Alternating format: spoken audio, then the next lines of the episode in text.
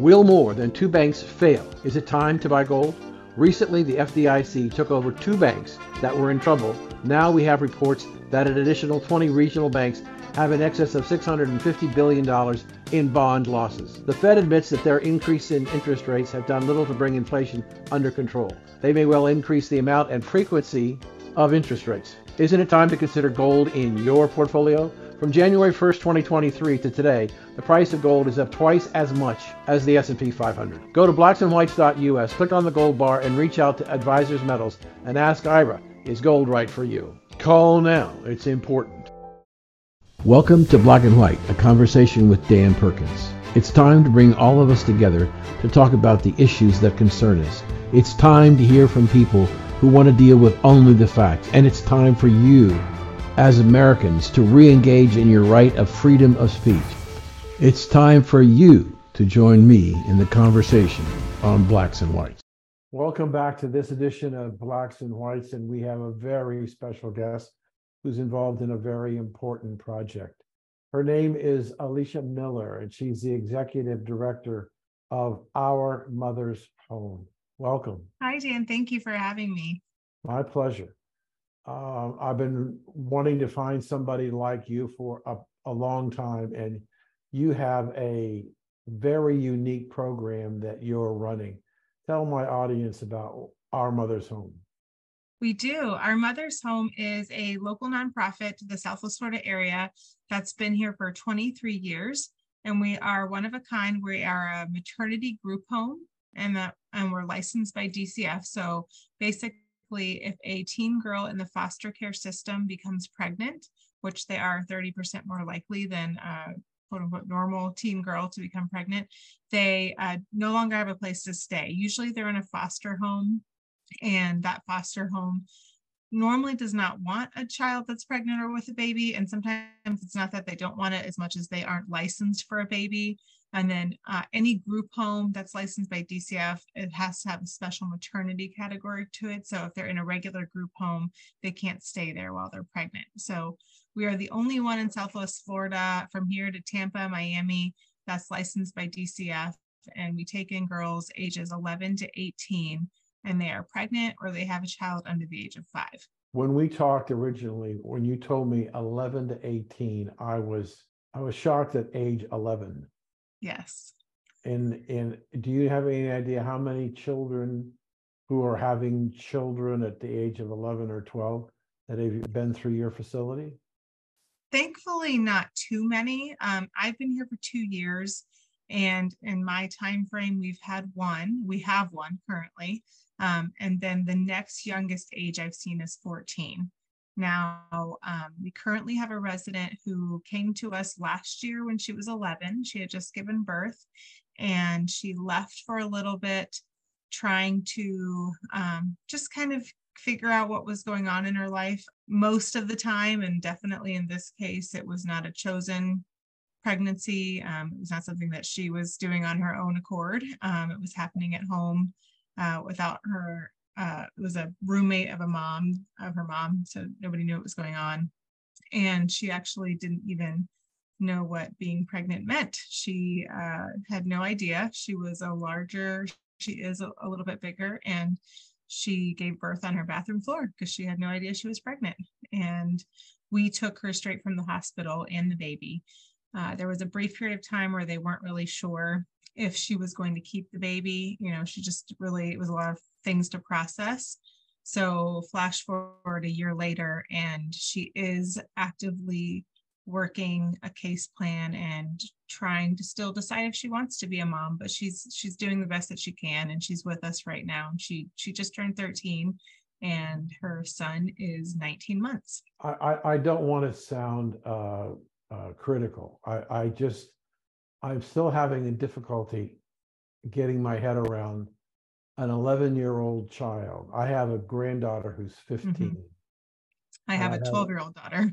And I have another granddaughter who is 10. I and I love both of them tremendously. But I cannot imagine my 10 year old granddaughter who's going to be 11 soon. No. First of all, being pregnant, and second of all, trying to make the decision that she wants to raise the child. Yes. It's been a really well, You know, there's a lot of factors that come into play. Um, and something that you and I might be missing um, would be a cultural aspect. It's a Hispanic family from Immokalee, which is a large portion of our residents, and they have a completely different cultural approach to life and feelings on that. And um, while the baby was not intentional and the choice was not hers, the family still very much thinks that she should keep the baby and take care of the baby and she struggles with that because she doesn't always feel that way but she gets a lot of pressure from her family to do what she feels she's supposed to be doing. Does she get any help from the family of taking care of the child? No she lives with us full time. She's been completely removed from the family. She wow. does get visitation but um she's yeah we are really her main support right now and because she's so young, she's welcome to stay with us until she's 18. We don't know what that looks like yet because we're just trying to kind of really focus on her emotionally and watching her grow. So she's she's just kind of learning as we go. Sure. Is is she a candidate for a young girl who would give the baby up for adoption? She is, yeah. So this is a unique situation. Most of the time, so the reason our mother's home was created by a woman named Helen Coppage back in um, 1994, she came up with the idea because her and her husband were foster parents to many teenagers over the years. And every now and then they had a teenager that became pregnant. And at that time, there was no place for these teen girls to go. Um, with their baby. So almost every time the baby was separated at birth from the mom automatically. Um, if the girl was in foster care, they just kind of believed there's no way she can take care of a baby. She's, you know, she's kind of a product of the state. So we will take the baby and then put that baby in foster care as well. So she created this home because she wanted those uh, young women to be able to stay with their baby if they wanted. So 99% of the time, these girls have custody of their own baby, and we're here to just support them. And our mission is geared towards the moms and we give them um, life skills. We require that they take parenting classes. We require that they are in school of some sort, and we support them financially and help them grow and become better moms. This situation is unique in that we actually have custody of the mom and the baby, which has only happened one other time since I've been here. And so um, it's a little bit extra level of care and caution, making sure that she's learning but also making sure the baby's safe in our care while she learns. So, um, tell us about your facility. So, we were built um, in 2000 for this purpose. So, it's a very unique building and it's a half office, half home. It's about 5,000 square feet. And when you walk in the front door, it looks just like an office building with a front desk and a lobby and everything like that. And then you go down the hallway a little bit and there's another door. And when you open that, it turns into a home. It people are often surprised when they take a tour here of how much like a regular home it feels like. And it is five bedrooms, five baths. We have living room, dining room, kitchen, play area and the girls i mean it is their home. So they do everything a normal home would do. They have chores they clean they cook um, we have family style dinner and they each they share a bedroom and they um, two girls to one bathroom. So they're responsible for keeping their room clean their bathrooms clean. And then out back we have a big playground area and a little baby pool. The babies have been out back lately with the summertime popsicles and playing in the pool. So if a young lady comes there at and she has to leave at 18? So, right now, um, she does have to leave at 18, and that is not necessarily because of our choice. Uh, when they hired me, that was the mission was to expand our services and take us to the next level. So that was really the goal when I was hired because we are licensed by DCF. They do not allow anybody over the age of 18 to what they call reside or intermingle with a with a minor. So if two 17 year olds are sharing a room when she turns 18, they can't share a room anymore. They aren't supposed to be sharing a living space. They're not supposed to be eating dinner together because one's an adult and one's a minor, even if it's 18 and 17.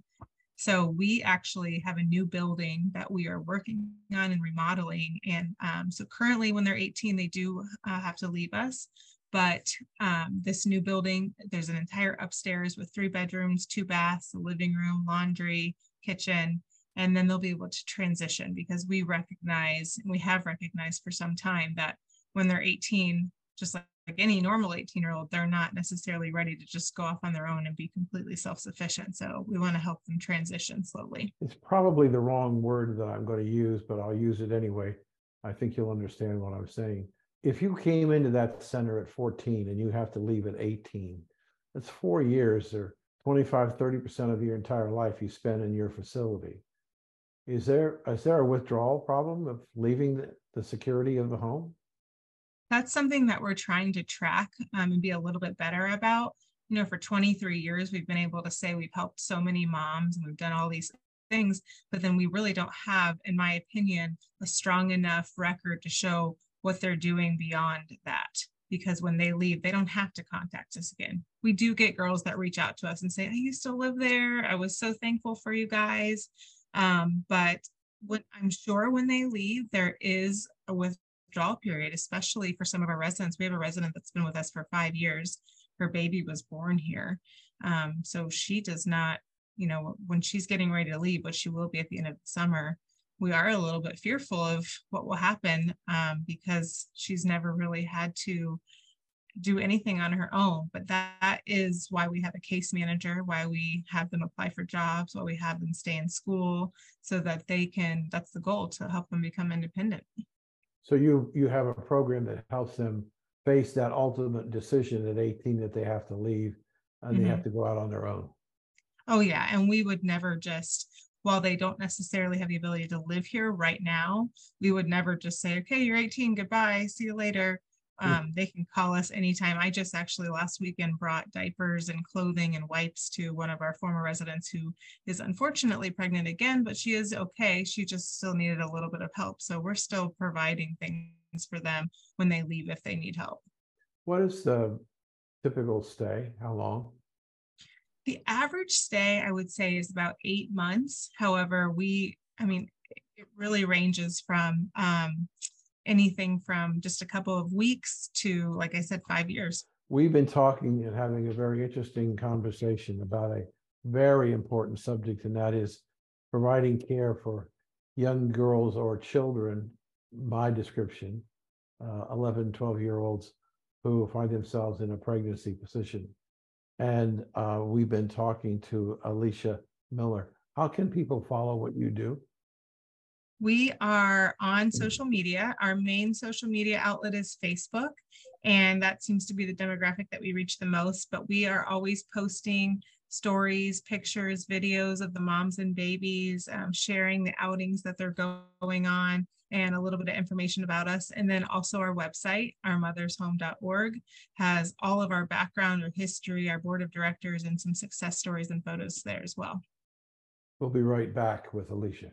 Welcome back. We're talking to Alicia Miller, who's the executive director of an unusual project here in Southwest Florida, maybe the only one in Southwest Florida, Our Mother's Home.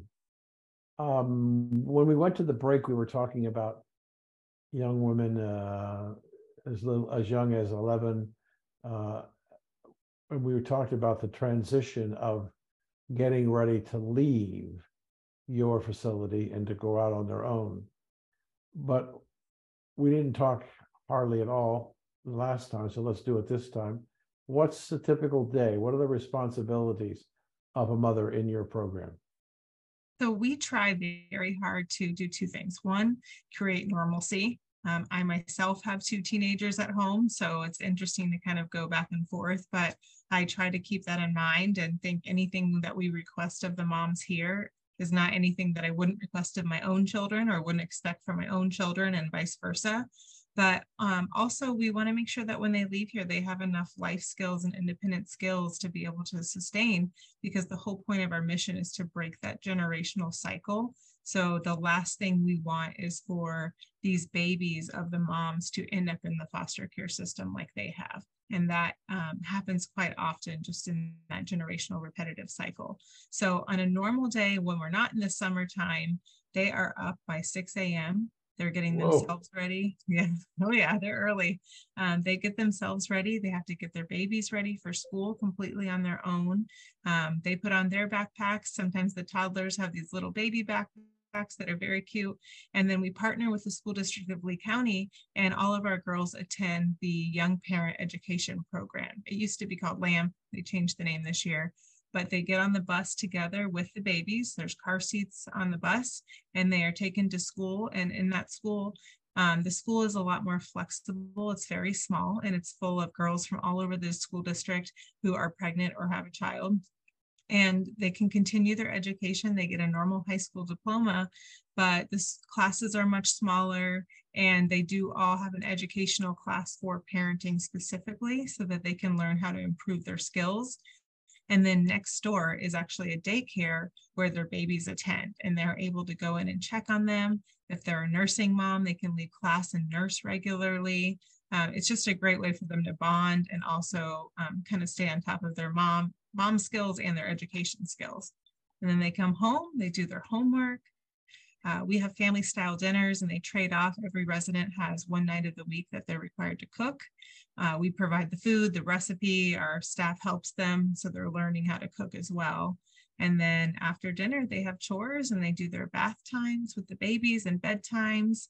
And then they kind of do that all over again. But it's normal in that they're doing a teen lifestyle of school, but then they're also doing normal mom stuff as well. So they they have a lot going on. And you know, whether they've um, they were pregnant willingly or intentionally or not. They they have a lot going on on their plate.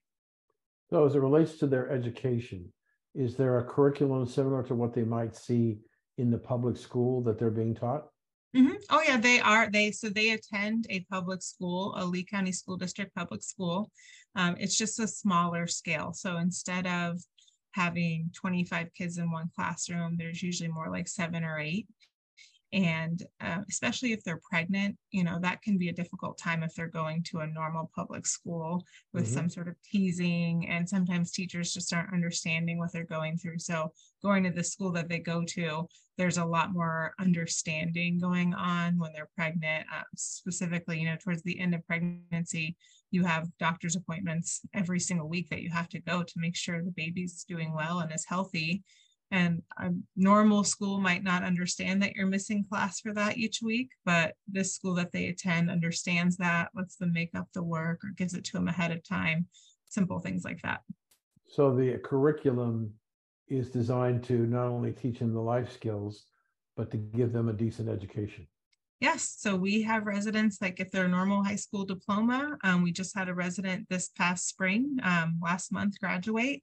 She got her diploma and she's very excited. She's actually enrolled in the Fort Myers Technical School and she wants to be an, uh, a mechanic. So she's in the automotive program that she's going to start in the fall and she's very excited about it. You mentioned the, the fact that the, the, the girls or young women uh, attend this school. Uh, it's not a classic, it's not in a classic school building in the sense they're not in with hundreds and hundreds of other students. They're on their own, they're in a, a facility that deals with them and their special needs. Mm-hmm. It's about 60 girls in the school. And I say girls, they actually just this past year opened it up to fathers as well. So they're trying to encourage the dads to get involved and not put it all on the moms. Um, we don't have any fathers that attend there from our home, but uh, I did hear that there were two boys there this year. So if, if you have, what did you say, you had eight currently in your facility? We are licensed for 10. We typically don't go over eight because of our current building size. Our new building uh, does have 10 bedrooms. And then right now we have five. Okay, so when, when a, a, a young woman comes to you and she's bringing her baby or she's pregnant, going to have the baby, are, are, are we talking about a situation where um, you mentioned that uh, some of them have jobs. Mm-hmm.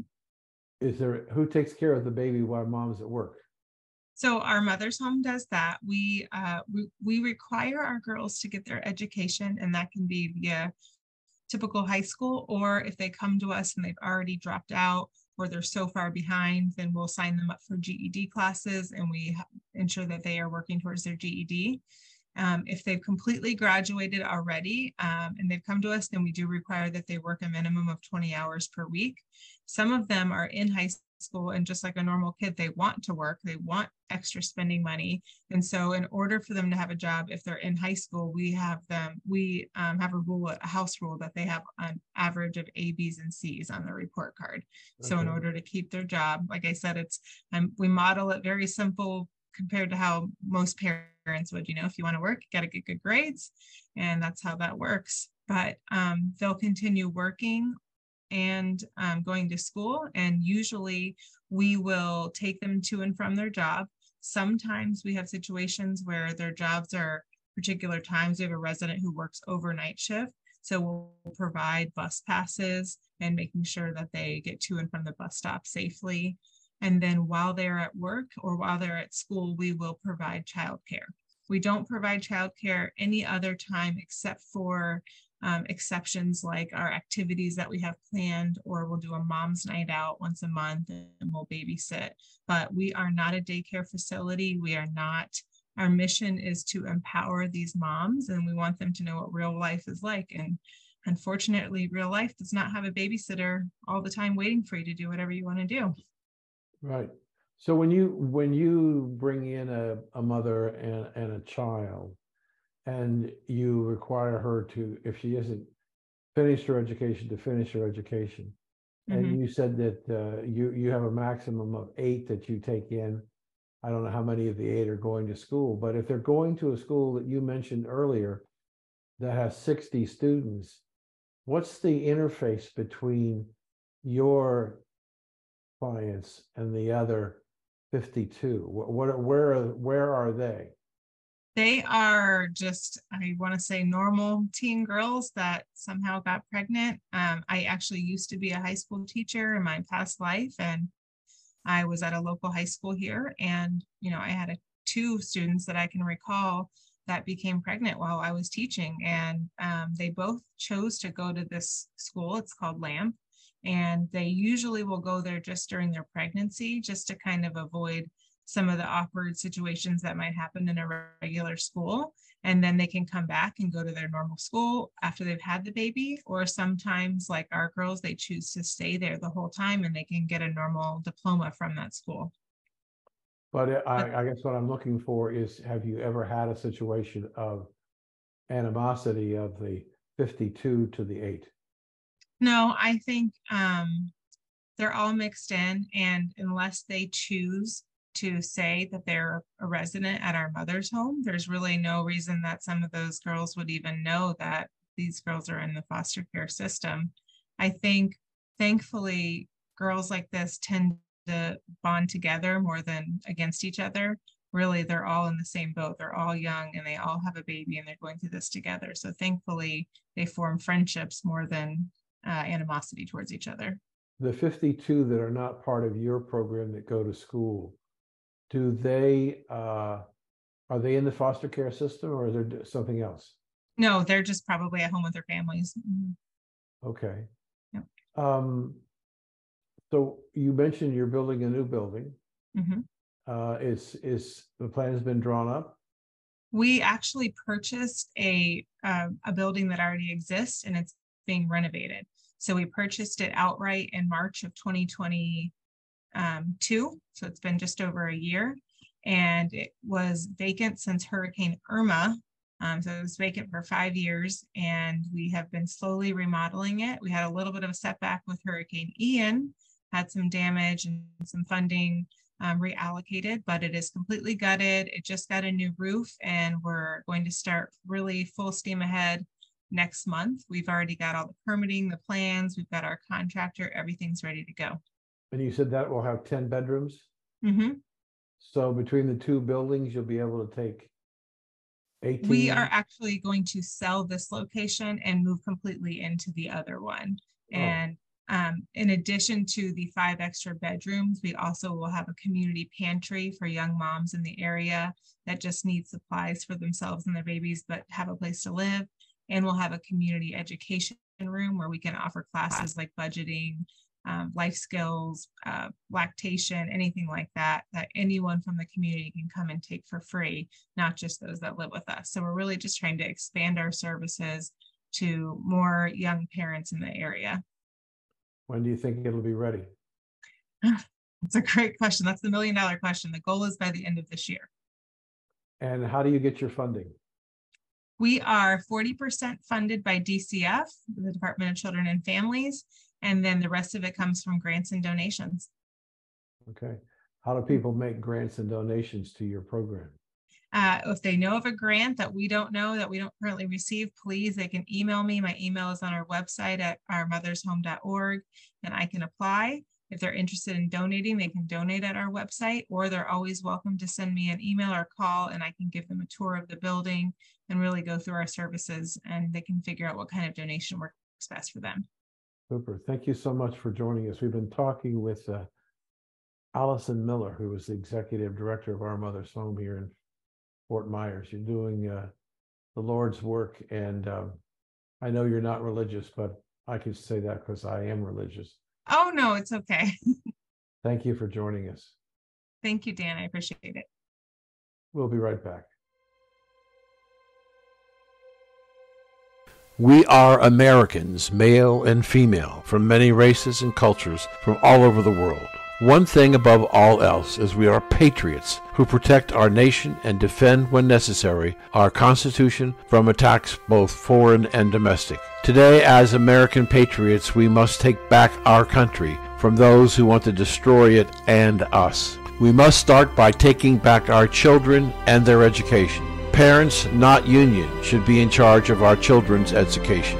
We must be sure that they are taught about the greatness of America and its people. Our children should not be indoctrinated with the belief that parents are racist and are evil and trying to destroy the world. As patriots, we must take back our country from foreign nations who want to destroy us and our way of life. Yes, as patriots, we want America to be first. We want an open and fair trade policy, energy independence, safe cities, and secure borders where we can grow and prosper as a nation of free people. Become an American patriot. Help take back America by voting Republican. Thank you for joining us today, and we'd like to hear your comments or questions. So go to bwradionetwork.com. That's bwradionetwork.com and give us your questions or comments. And thanks for joining us today.